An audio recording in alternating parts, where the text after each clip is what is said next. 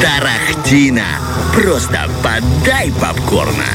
Гуру попкорна и хорошего кино у нас в студии. Друзья, вы могли, наверное, догадаться, кто же этот человек. Это ни для кого не секрет. Все человек его ждут. И пароход. Да, кто-то даже нашептывал его имя до того, как он пришел в эфир. И он пришел. Это Влад Поляков. Доброе утро. Доброе утро, Влад Поляков. Если третий раз произнести, он расскажет про кино. Влад Поляков там присоединяется, ребят. Доброе утро, да. Боюсь, вы перехвалили, но это мы выясним по ходу нашей рубрики. Поговорим для начала, конечно же, о киноновостях, а потом затронем новинку, стартующую в наших кинотеатрах на этой неделе. Ну и, собственно говоря, новости. Здесь наш разговор начнется с искусственного интеллекта, который очень быстро ворвался в нашу жизнь и занимает там какое-то пространство определенное, а тут и себя в очередной раз в кино проявил. Компания Warner Music, такая новость, воссоздаст образ певицы Эдит Пиаф с помощью нейросети. Да, Интересно, сильно. Компания работает совместно, причем с семьей Эдит Пиаф, над созданием биографического фильма. И говорят, что искусственный интеллект в том числе поможет воссоздать голос известной певицы. Сообщается, что действие полуторачасового фильма будет охватывать период с 20-х по 60-е годы прошлого столетия и раскроет ранее неизвестные аспекты биографии звезды. И вот это, честно говоря, уже волнует немножко. В ленте, которая делается при содействии наследников Пиаф, планируют задействовать как архивные кадры, так и анимацию.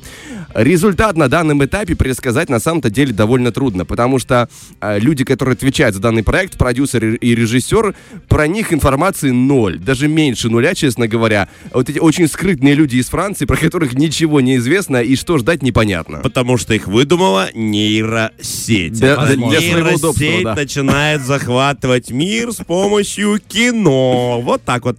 Мы все разгадали. Видишь, Владик? Но у нас есть специалист, который, не даст себя обмануть, если что. Ну, по законам боевиков все неправильно, потому что захватывают обычно Америку, а Франция тут как бы ни при чем. Знаешь, там Терминатор в Америке, все в Америке. Это очень грустная история. Никто не хочет захватывать Францию, чтобы начать править миром, понимаешь? Да зачем? Чего там? Собственно говоря, мы идем дальше, но куда больше подробностей есть про новый проект с Дензелом Вашингтоном в главной роли. Если помните, да, его по серии «Великий уравнитель». Конечно. И в этот раз неожиданно Дензел предстанет в образе легендарного карфагенского полководца Ганнибала Барка в историческом фильме для стриминга Netflix. Хорошо. Звучит мощно. Режиссером выступит Антуан Фукуа, который также известен как режиссер «Великого уравнителя». Многих всех частей братство собирается вместе, да? Легкое кумовство присутствует в этом фильме. Нелегкое, честно тебе скажу, как будто бы просматривается. Но что интересно, сценарий этой картины подготовит Джон Логан, который ранее написал, в частности, сценарий для первого «Гладиатора», довольно известного фильма. Хорошо. Да. Ну, ожидается, что проект будет основан на реальной биографии Ганнибала, и зрители узнают о ключевых сражениях, которыми он руководил против Римской империи во время Второй Пунической войны. Опять же, да, там боевые слоны, тяжелые всякие столкновения. Должно быть довольно интересно. Должно быть масштабно, интересно. Плюс, я надеюсь, что вот этот знаменитый переход через Альпы, да, он же первый Ганнибал это все сделал. Второй был Суворов, но Суворов все-таки уже, знаешь, технологии были чуть-чуть поразвитее, а при Ганнибале, да, вот на слонах они каким-то образом форсировали Альпы. Как они из слонов запихали на Альпы, осталось до сих пор легкая историческая загадка. Я надеюсь, нам покажут в фильме. Ну да. Это, знаете, как у ослика бывает спереди морковка, чтобы он шел впереди, а для слона позади мышка висит, чтобы он бежал вперед. Технология. А Влад еще и в животных так. Ты понимаешь, что для этого человека нет загадок, что доказывает, что он нейросеть, а ты говоришь. Вот так вот. Радио захватывается нейросетью Влад Поляков. Да, но кроме того, что касательно фильма, опять же, нас ожидают споры насчет каста. В комментариях, по крайней мере, под новостью разгорелось недовольство, мол, а как это Дензел Вашингтон на эту роль, если Ганнибал не был темнокожим? Начинаются старые споры на уровне Netflix. Тут я полез в интернет, и там вообще конкретного четкого ответа насчет того, какого цвета был Ганнибал, да, не сказано. Слушай, но Карфаген-то, который они разрушили в итоге, он же был в Африке. И не исключено, что Ганнибал был темнокожим. Да. Нет, это реально... насчет того, что он вот прям темнокожим, нигде не говорится. Говорят, что может быть сильно загоревший. Да, даже кто-то... нормально. Даже писали, что довольно светлая кожа у него могла бы быть. В общем, так как четкого ответа нет, то, в принципе, претензии, ну, не могут возникать. 100%. Касательно... Может быть, он очень давно, много работал в огороде, поэтому да, перед войной, да. Знаешь, поэтому... Но, с другой стороны, опять же, когда нет четких оснований, когда это мешало комментаторам в интернете? Вот давайте будем честными, никогда. Честно скажем, им в целом-то и повод не нужен, просто они готовы обсуждать. Есть у нас экспертное мнение, мы хотим им поделиться. Те самые знаменитые диванные критики. Ничего не сделал, ничего не вижу, но все непосредственно осуждаю, потому что мое мнение единственное правильное, да. Ну, и еще мы с вами затронем в новостях одну интересную ситуацию. В завершении вспомним вселенную «Звездных войн», многострадальную в последние годы. Это имперский марш. Да, но хотя, опять же, как многострадальную, потому что в рамках полнометражных фильмов там были проблемы, а вот ТВ-шоу, как принято говорить, или сериалы, там как раз-таки все поинтереснее. Ну и вот сейчас Лукасфильм отважились на еще одну полнометражку, попробуют сделать, и точнее, какая-то не отважились еще ранее, продолжается работа, а отвечает за нее Тайка Вайтити, режиссер, если помните. Конечно, да, это же мой любимый. У него был очень успешный Тор Рагнарёк, а потом не сильно успешный четвертый Тор, куда менее удачный, после которого, я так понимаю, его сотрудничество с Марвел временно завершается. Собственно, неоднозначность ожидает и новый фильм. Недавно режиссер пообщался с журналистами и предположил, что его фильм, вероятно, ну, может быть, разозлит фанатов «Звездных войн». Интересно. Да, причем новозеландский режиссер ранее подчеркивал, что он намерен снять фильм, сюжет которого будет максимально удален от известного клана Скайуокеров, повлиявшего на судьбу далекой-далекой галактики, поэтому что это будет, пока еще неизвестно, все вилами по воде, подробности нам никто особо не рассказывает, и когда все появится, тоже неизвестно. Ну а пока предлагаю нам сделать небольшой музыкальный перерыв, и вернемся и поговорим про новинку. Тарахтино. Просто подай попкорна. Ну и пора нам поговорить про новинку, стартующую в наших кинотеатрах в этот четверг, если не ошибаюсь, 26 ноября это будет. Собственно говоря, очередная крупная работа от Ридли Скотта. Мы его знаем больше как, ну, в частности, точнее, знаем как режиссера известной франшизы «Чужих». Да, уже в этот четверг. Да, в этот четверг. Значит, 23-е. 23 ноября, друзья. Пардон. Влад, вот для этого мы здесь с тобой и сидим, так-то ты мог бы сам, но поскольку ты не разбираешься в числах, мы тебе помогаем. Так, Ридли Скотт. Да, очередная его крупная работа — это биографический фильм про Наполеона Бонапарта, где Наполеона сыграл Хоакин Феникс, известный больше по Джокеру.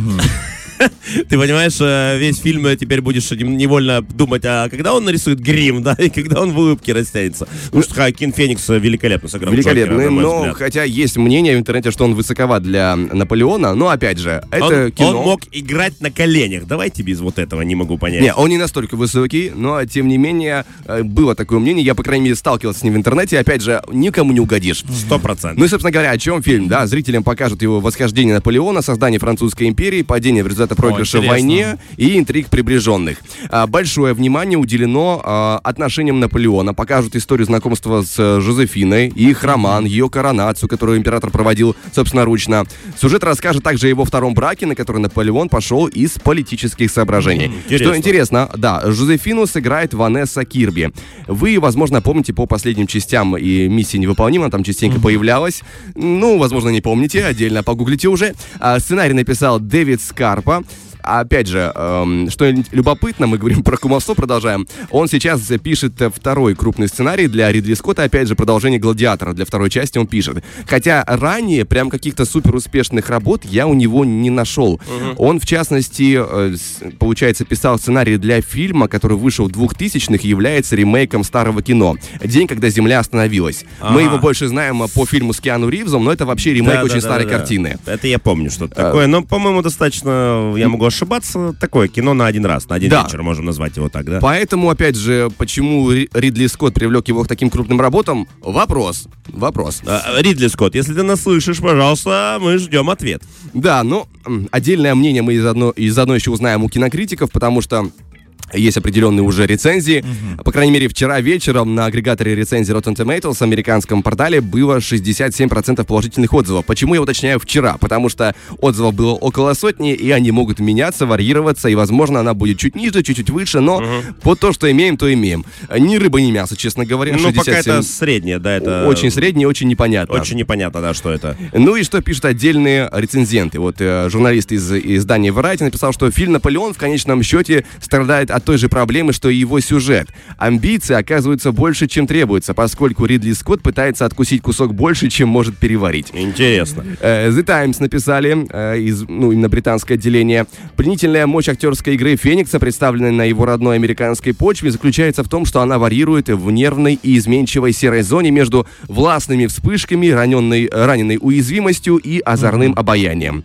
Vanity Fair написали, что Наполеон ощущается одновременно торопливым и тяжеловесным, лишь изредка оживляясь кривым и неловким жестом в сторону того, чем все это могло бы быть.